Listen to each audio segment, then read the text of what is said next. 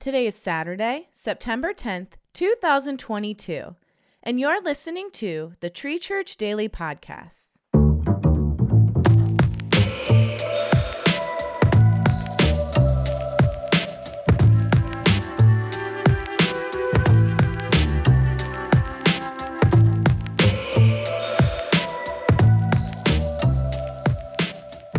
Today's reading comes from 1 John 2, verses 15 through 17 in the message.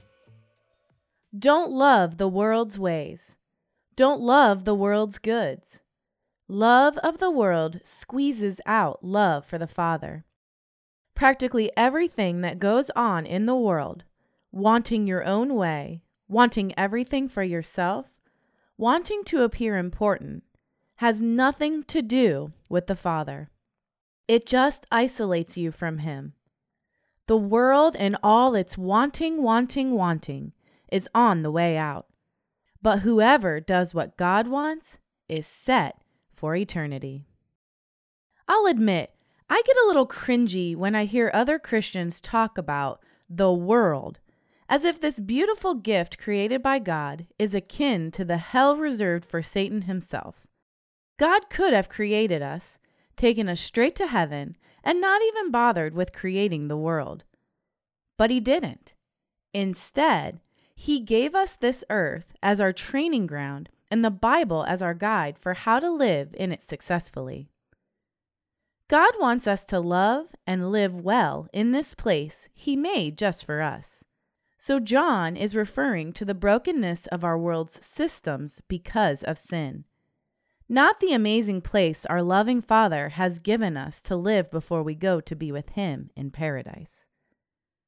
In this passage, do not love means simply do not idolize the things of this world. Human desires are also part of God's creation, but they become twisted when not directed by and toward Him. The goods we've elevated to status symbols the schedules we've crammed so full that they squeeze out time for anything outside of ourselves. So many things to occupy our mind and heart that there is literally no room left for the things of God.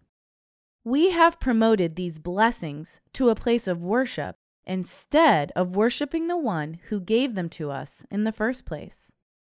Whether we are overtly selfish with our resources or passively so, John shows us that everything we want now security, stability, recognition are empty and shallow if Jesus is not in them. Christ became temporary so we could have a chance to be eternal. John even goes on to say that pursuing these wants, we often romanticize them and call them dreams, can even isolate us from God if we choose to follow them blindly disregarding His will and His ways. I'm not sure about you, but that is a risk I am not willing to take. John ends by reminding everyone that the world, no matter what you believe, is not permanent. At some point, it will pass away. His word is clear, and all of history is leading us to that point. At the end, only God will remain.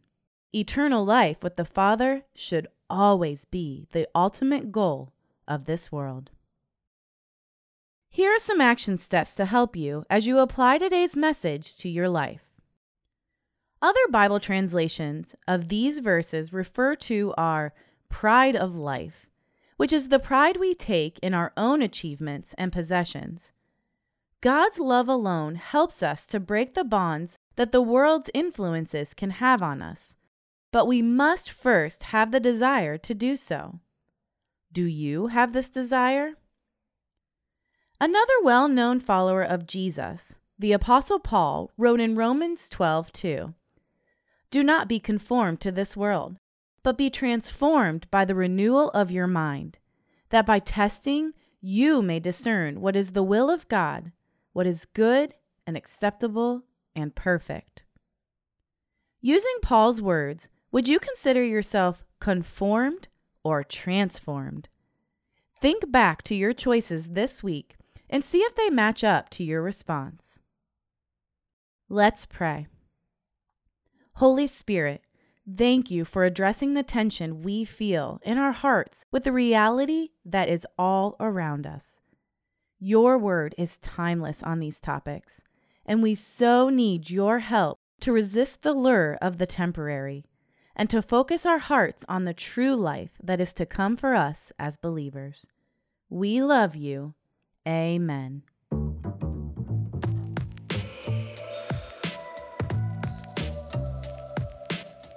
Today's Devo was written by Caitlin Barbie and read by Stacy Crawford. And we thank you for listening to the Tree Church Daily Podcast. Be sure to like and subscribe wherever you listen to your podcasts. And if you have found the Tree Church Daily Podcast helpful, be sure to share it with a friend. Have a great day.